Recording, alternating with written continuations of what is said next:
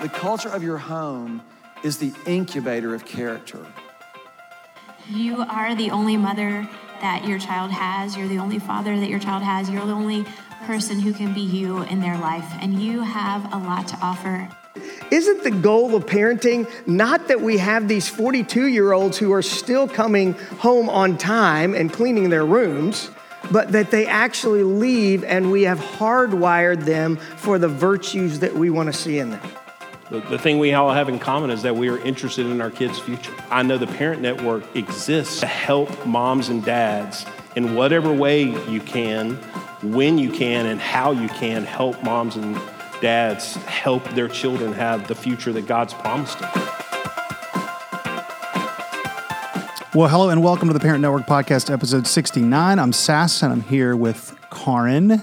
Hello, everyone. And we are glad that you guys are joining us. And we are kind of in this um, in this season where we are taking uh, the sermon series that we're having at church, and we're looking at it through the lens of parenting. We just finished that with our Enough is Enough series, uh, where we actually were able to do four podcasts, where we actually interviewed a few other parents along the way. If you want to go listen to those, uh, those were great. And we're stepping into it again for this next series. We're not doing all four weeks, but we're going to do uh, two episodes uh, one today after our first two uh, sermons, and then uh, one at the very end. And so, Karin, why don't you uh, take everybody into what it is that we're talking about here uh, today?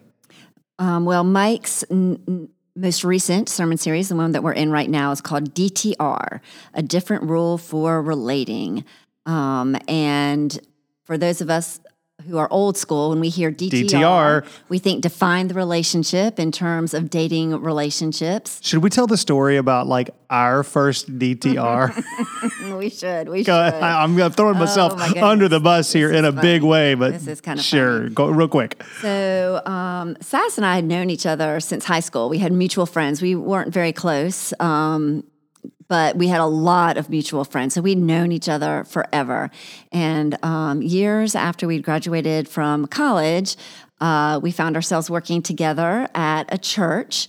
Um, and after working there for a couple of years, Sass asked me out. And I finally saw the light. and I said yes. And, you know, it's a little bit tricky. We're both working in student ministry. So it's a little bit tricky if you're all of a sudden dating your staff person uh, or staff coworker. yeah, uh, because you were dating your boss. Yeah.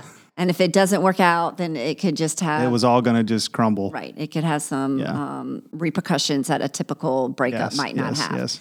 But so that being said, uh, we went out to dinner. Um, We had to go to another town. we, went, we lived in Raleigh at the time, so we went to Chapel Hill, which we both loved. Michael Jordan had a restaurant there. 23. That's right. Um, but yeah, we didn't want to be seen by anybody on No. our first day because we didn't really know where this was going. And you know, typically you have your a DTR like I don't know, several months in. you would think so. I don't know. So after dinner, we went back, I think, to um, my townhouse complex, and we were sitting outside on a on a park bench or something, or at the pool. We were at the pool, yeah. the pool, and um, so Sass kind of brings up the subject, like maybe you know because of our circumstances, we should kind of talk about. Um, you know where this relationship relationship might go, and so he kind of started by, "Do you have anything that you want to say about that?" And put it put the onus on me to start the conversation. Oh, I was what like, an idiot. uh, "Nope, you can go first. what an idiot I was. Hey, but it worked out. It did work out. Somehow I mean, you hung what, around. 19 years of marriage Isn't later. crazy? Yeah. Oh my goodness. So, but Yes. anyways, all that, to say, all that to say, that is not what this sermon series is about. It is not about. Sorry, I just thought that. I can't believe I threw myself under the bus. But anyway, It's not about defining dating relationships. No, it's not. but it is about just the way that we relate with each other um, and the way that we relate with the world. And the first week of the sermon series, Mike really hit on community. And I love this definition of community. He says, community is the relational space in which God's love is exchanged, experienced, and expressed. And I think that's just a beautiful um, definition. And as I was listening to the sermon uh, last week, I was I was trying to listen to it a little bit through the lens of parenting because I knew we'd be doing this podcast, and I thought, gosh, if if anybody needs a community of people around them, I think it's parents um, because a lot of times we're not really sure what we're doing. A lot of times, most times, right? Yes, but we feel like we need to have our act together. But how important it is to have people that we can talk to about what we're going through as parents and try to get advice. It was crazy. Even this morning, um, I was walking my dog through the neighborhood, and uh, one of my neighbors was in her driveway. So I just stopped to say hello real quick. And, you know, she asked how I was doing. And we were talking about how we couldn't wait for school to end. And then we kind of started talking about how difficult this year has been. And both of us have uh, one of our two children who just has really struggled with this remote learning and being motivated. And, you know, it's just kind of talking about like sometimes I feel like I'm a bad parent and I don't know how to motivate and I don't know how hard to how hard to push and sometimes I feel like all I'm doing is criticizing and urging, and I just was kind of just feeling crazy um, about it. And she was like, "You are not alone, Karin." She goes, "I think if we asked everybody on this street, everybody would have a, a, similar story." And I don't know, I just felt a lot of relief after talking to her to be like, "Okay, I'm not in this alone. My child is not the only one struggling with this. I'm not the only parent struggling to figure out how to parent my child through this." So um, I don't know, Sass, if you found that community has been real important as a parent too. Oh, oh yeah, for sure. I mean, uh, there are, are a group of guys that I kind of talk to often uh, in parenting, and um, one of them has kids several years older, and so it's kind of good to bounce ideas off of each other and just to be honest. And so, yeah, I think community is so important when it comes to parenting. But I also think, you know, when I hear that uh, that kind of definition, community is the relational space through which God's love is exchanged experienced and expressed. We don't always get this right, but that's what I want our family to look like. Um, I mean, I would love for our family to be able to to be a place um, where you know it's not just life is exchanged and things happen and we have to manage schedules and events and all that kind of stuff. What what I think both of us really want is for God's love to be exchanged, experienced, and expressed. And I think the where the pressure comes in for me is that starts with us mm-hmm, mm-hmm. as parents because our kids aren't naturally going to say hey this is a space where we're going to exchange and express and experience god's love they're just trying to navigate you know for our kids teenage life and for a lot of parents you know younger kids uh, life and so it's just it's hard for us to sort of stay focused on that's the purpose of our family community mm-hmm. right mm-hmm. um, but that's what i would encourage you know all of us as parents to think through is is this is the place where God's love has to work through me 1st mm-hmm. and I have to embrace it um, as a child of God, and I have to feel it. And then the goal in this unit is not to make sure the trains are all going on time and that you know everybody sort of stays safe. The goal is to exchange, experience, and express God's love. That's right. That's right. It's powerful if we can actually do that, right? And I think you know part of that. Um, Part of that is making sure that we show grace to our kids. I mean, this is a reminder to me during this time um, when I can, get very frustrated is that I've got to, A, to give grace to myself, but B, really to show grace to our kids. And that, I mean, it is also our job to disciple them, but it's all in the way and in the tone in which we do it that hopefully that they are seeing God's love through us in the way that we love them. And obviously, we don't do that perfectly, but I think you're right. It's just something that we want to try to keep on the forefront of our minds as we go through the, our parenting process. Yeah, one of the scriptures that Mike read was Romans 15, 1 and 2. It says this We who are strong, um, which isn't always us, but let's put ourselves there for a moment. Um, we who are strong ought to bear with the failings of the weak and not to please ourselves. Each of us should please our neighbors for their good to build them up. And so oftentimes, you know, I think we can try to please ourselves and try to um, kind of uh, own things ourselves when in reality we got to, you know, make sure we're trying to build our kids up. That's kind of the, you know, what I really get from that verse right there. And he also said um, you know, relationships are the way in which we see ourselves connected to one another. The way in which we see ourselves connected to one another. And again, like what, what I get from that is my relationship with you, my relationship with my kids is not – kind of just uh, a, a, function of practical life. There's something sort of much mm. deeper there, right? There, there's got to be a connection um, that goes beyond let's just accomplish things and go kind of in uh, the same direction. We got to share ourselves with each other. We got to make sure that we're you know doing everything we can to sort of be connected to one another. So um, that's kind of what both of us got out of the first week. We're going to have a little bit more to say about the second week, which was just yesterday. Card, anything else for you from, from week one? No. Okay. Uh, and we would encourage you to go back and, and listen to the sermon because, uh, especially if you can listen to it through the lens of parenting, you're going to glean some other things for sure. And so in part two, Uh, the title of it was See and Be Seen. And Mike had a couple of assumptions. And one of these um, I just really, really love. Uh, the assumption number one is that God's love is not only fully sufficient for human relationships, but it's the only foundation that is sufficient for the fullness of human expression. I'll read that again. God's love is not only suf- uh, fully sufficient for human relationships, but it's the only foundation sufficient for the fullness of human expression. And so, t- to me, that goes back to what we were talking about a minute ago. God's love has to be kind of the the foundation for everything. So we got a lot more to talk about with that. So, Karin, what are a couple things that you got out of uh, this past week? Well, Mike definitely talked a lot about empathy um, and and really trying to empathize with um, with others. And as I was thinking about this through um, the parenting lens, he one thing he said is that the first, we have to seek first to understand others. That when somebody disagrees with us, um, one we can see it as rejection which may it may not be but two that also oftentimes we want to separate ourselves. And i think even sometimes with our kids when we disagree with them we just like want some space or to separate which may be fine for a time but ultimately we want to keep that connection strong.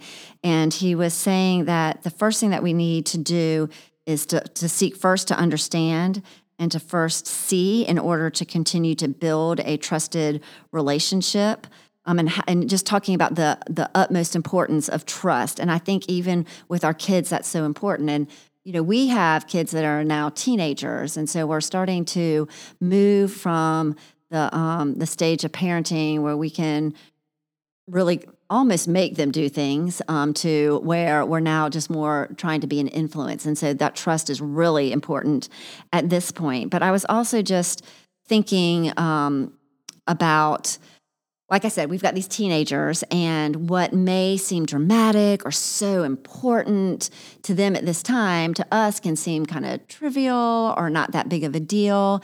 And how it's important, and sometimes instead of just um, writing it off or just m- trivializing it in front of them, it's important to maybe go back and remember what it was like to be a teenager um, and to remember what what it felt like and, and in order to be able to empathize with them so that when they're telling us something that they're going through and we're thinking what in the world? Why are you so upset about something so little? We try to see it through their eyes so that we can empathize. And then i think um, we're better able to help them navigate through whatever they're going with especially if they feel like we understand where they're coming from. Yeah because what they want from us in that moment is not necessarily for us to solve it. They want us to be in it with them. Mm-hmm they want, and you know, Mike uses terminology. They want connection, mm-hmm. and so, it, and and I'm super guilty of this, especially with one of our kids. If I um, sort of minimize what it is that they're going through, it breaks the connection, and I can feel that when I do it because I get a response that I know has broken the connection. What it says to to um, to our child, trying to be gender neutral here, um, is that I, I'm not in it with them and uh, and so I lose that influence in in a big way. Yeah, he said um, he kind of gave us a, a recipe of how to to maybe to maybe do this. He said the first you listen, and then you validate their experience, even if it's maybe not where God wants them to be. You validate that you understand where they're coming from. Um, and he said, and Mike said, people may not always remember what you say, but they'll always remember how you made them feel. And so I think that's the whole like active listening and kind of really being in it with them just being patient uh, through it and then pause and then you try to connect. Um, and so I thought that was a good way to think about it, even in, when it comes to parenting. Yeah, and I think even if you have younger kids, this is kind of super important because you know, in, in some ways, um, your younger kids need that connection mm-hmm. quicker than maybe older kids do. Um, that may or may not be true, but that's just what I'm feeling right now. And and but but I also think that um, I, I, there's a tension for me. I don't always want to validate them, and I might be wrong in this. I'm, I'm confessing it. I don't always want to validate them because I want them to be in a different place. Like I mm-hmm. don't want this drama or this pain or whatever it is that's happening to them. I don't want them to get into a pattern of this always throwing them for a loop. So for me, my when I minimize, I'm trying to normalize whatever pain it is, and that just may not be the right way to do it. I mean, like there's just such a tension for me of man, I want them to kind of grow up, if you will, and not let this thing throw you for a loop because I know if you're 25 and things like this throw you for a loop, you're in big time trouble. Um, and I think we we've all seen way too many adults who who get thrown for a loop by little things. But I got to figure out how to kind of make that connection and to validate. Right. I think that you can validate that what they're going through is hard for them, right? And still with the same goal of helping them navigate through it because they will always be faced with difficult things and maybe even things that are more difficult than what they're going through right now. So you validate, yes, this is this is hard. But I you can do it. But you can do it. But you can do it. with especially with God's help. That's that right. God really can help you through anything. That that is the promise of God is that he's always with us. The promise is not that life is going to be perfect, right. but that he will be with us every step of the way, helping us navigate it. And that he does bring good and beauty out of even the most difficult and maybe even devastating things, that God is a God of redemption and figuring out how to really plant that seed of truth in them um, you know, even in the in the smallest and the biggest of things, or the the things to us that are small but that are so big to them that we can still say, "Yeah, this is hard, but God can help you navigate through it." Yeah, that's so good. So, um, you know, one of the things that we've already talked about that is certainly kind of a thread through all this is God's love being sufficient for the human experience. And the question that came to mind when I heard Mike kind of say that again this week is Do our kids feel like God's love is sufficient for their human experience? And if not, how do we as parents foster that a little bit more? Like, do, do they know that God? I I think our kids know that God loves them and that God's love is there. But do they need, in their mind, God's love plus their sports? God love, God's love plus their friends, God's love plus their other experiences, or is God's love sufficient for their human experience?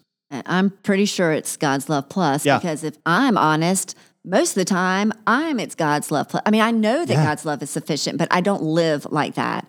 And sometimes I feel or I crave the others to to add on to my self worth or my purpose, and it, and so it's hard. But you're right; that's something that we need to be aware of for ourselves, and then aware of how we can teach our kids that truth as well. Yeah, and, and I would guess that the best way for us to teach our kids is to model it. And Right. so, you know, the work does start in us 1st to be able to to express to, to experience God's love ourselves before we can express it. Being back to what it means to kind of be a part of that community. And so, you know, if, if you're a parent and you are struggling to receive um, God's love yourself, it may be hard for your kids to um, to feel it uh, kind of from, from coming from you. And so that's probably a you know a good place to start. And so you know for all of us that that how we get there looks different. uh, you're just going to have to kind of take some time and reflect on on making sure that God's love is sufficient for you and your human experience, so that your kids can see that in you. And when your kids see that in you and the what that does for you, they're probably going to be drawn to that in kind of a big way. Yep, for sure. Another thing that um, that Mike talked about that I think is something that we ought to be thoughtful of in parenting. He says that in order to receive exception, acceptance, excuse me, we feel we have to offer proof either by our performance or by pretending.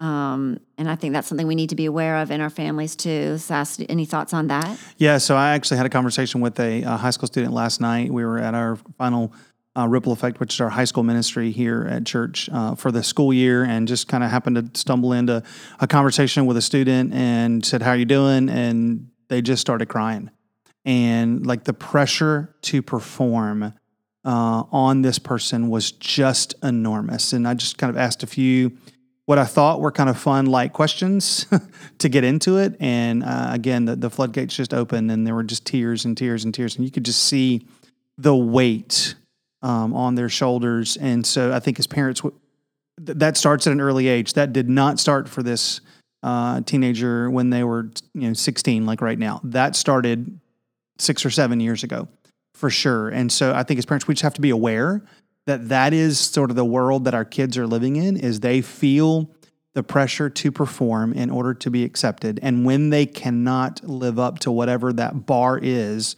they have to pretend. And social media plays into that um, on both sides. And so as parents, we have to be aware of that and figure out how, how do we help them, A, feel appropriate pressure. Again, back to you know our kids and and school and trying to make them uh, um, understand responsibilities and kind of how they're growing up. We have to help them feel appropriate pressure, but not soul crushing pressure. That's what I told this uh, this person. Is it looks to me like your soul is just being crushed, and they just looked at me and said, "Mm-hmm." That's it. And, and and it's interesting. This is not external pressure necessarily. It's just sort of somehow pressure that has been um, heaped on them over the years that they have decided to wear. And so, as parents, we have to be aware that our kids are, are right in the middle of that. They got to perform or they pretend, one or the other. That's right. And I, have seen that in my um, small group. I lead a, a, group of junior girls, and you can see that they're also feeling the pressure. Junior year, such a hard year. You're getting ready for college. You're, you're taking these high level classes, and I know this isn't true of of um, of all students or all teenagers, but there is a, a, a big amount of um, teenagers who are feeling this pressure of taking all of these college classes and getting good grades and working and um, and just almost like they feel this pressure to figure out their whole life. Like what I do today is going to vastly affect the, my future, and you know, typically that's not true, right? I mean, it, it, it may alter it a little, but not not really. And so as parents, we need to be aware because sometimes it's not even the parents that are putting the pressure. It is like self-imposed or just from um, the culture around them. But I, it, it, can be very soul crushing. Like yeah, and and it, what you described is exactly what was going on. I mean, they felt the pressure to figure out the rest of their life today because this decision was going to lead to that one. I mean, and they articulated this that if, if, I don't do this, then I can't do that, and I won't do this, and I won't get there. And, and the words that were used were, I won't be able to accomplish this or that. And I'm like, wow, that's the that's the pressure to perform that our kids are growing up in is they have to accomplish or they're somehow failure. And that is just kind of really painful. So as parents, we have to pay attention to that. So the the last part we'll talk about today, um, and this was just a great phrase. Uh, it kind of talked about what we're all looking for, and if we can kind of look at this through the lens of what our kids are looking for, I think it's really important for us as parents. But what we're all looking for is trusted, formative connections. Okay, what we're all looking for is trusted, formative connections. So, Karin, when you hear that and you think about us as parents and you think about our kids, what hits you? Um, I hope that that's what that's. I hope that's what we're forming with them, and I think we are. Um, but also, it makes me so thankful for their small group leaders. And you know, as parents, I think it's also important um, for us to try to help them have those trusted relationships outside of us. Can't remember the name of the speaker who came and spoke at a Parent Network um, event about filling your kids' stands. Mark DeVries. You can find that talk back on our uh, Parent Network website if you want to go watch it. It was great. Stacking the stands. Stacking the stands, just like helping your kids find other adults in their lives that they can trust, that can point them um, towards Jesus. Um, and so we're so thankful for this church, starting in Treasure Island through Tsunami and now Ripple Effect, the, the leaders and the adults that have poured into our kids' lives. And I'm so thankful for this church. And so, parents out there listening, if you are a part of um, our community here at Port City or any other community. Um, yeah, just know that there, that you know that w- there are there are volunteers and there are leaders here at um, at our church that you know can do that for your kids that can pour into them through our children's ministry and student ministries. Yeah, and I would say what what if I could encourage you a little bit, what makes that even richer is when you as a parent try to step into those relationships with those adults as well. Like you, you be a cheerleader for the person that's cheering your kid on, mm-hmm. right? Encourage the people that are encouraging your kids. I mean, it's just really a beautiful picture when we can kind of be in that relationship because um, you know, trusted formative connections, they can lead to community. And so, even with a few of the folks who have poured into our kids over the years, you know, we've been able to develop community with them and their families. And it's just this beautiful kind of picture of the way the body of Christ kind of works together. So, parents, I would encourage you to, if your your child's in a small group or a Bible study or has some sort of significant leader in their life, you need to invest in that person mm-hmm. and to encourage that person and build a relationship with that person because you know, you know, to, to coin an old phrase, it does take a village, and but you got to be active participant in that. That's right. Now, as as uh, there are more and more vaccinations, and we're starting to open up a little bit, like have them over for dinner. I Yeah. mean, how how fun is that when you're for even for your kids that their small group leader comes over and shares a meal with your family. Um, it, it can be a really cool thing to do. Yeah. So uh, that's what we got for today. Hopefully that was helpful. Define the relationship. DTR is the series uh, that we're talking about at church, and like I said, we're going to have uh, one other podcast in a few weeks that we're going to release. It'll be episode seventy, where we'll talk about the last two weeks. We would encourage you to go back and uh, listen to any and all of our previous Parent Network podcasts, but certainly.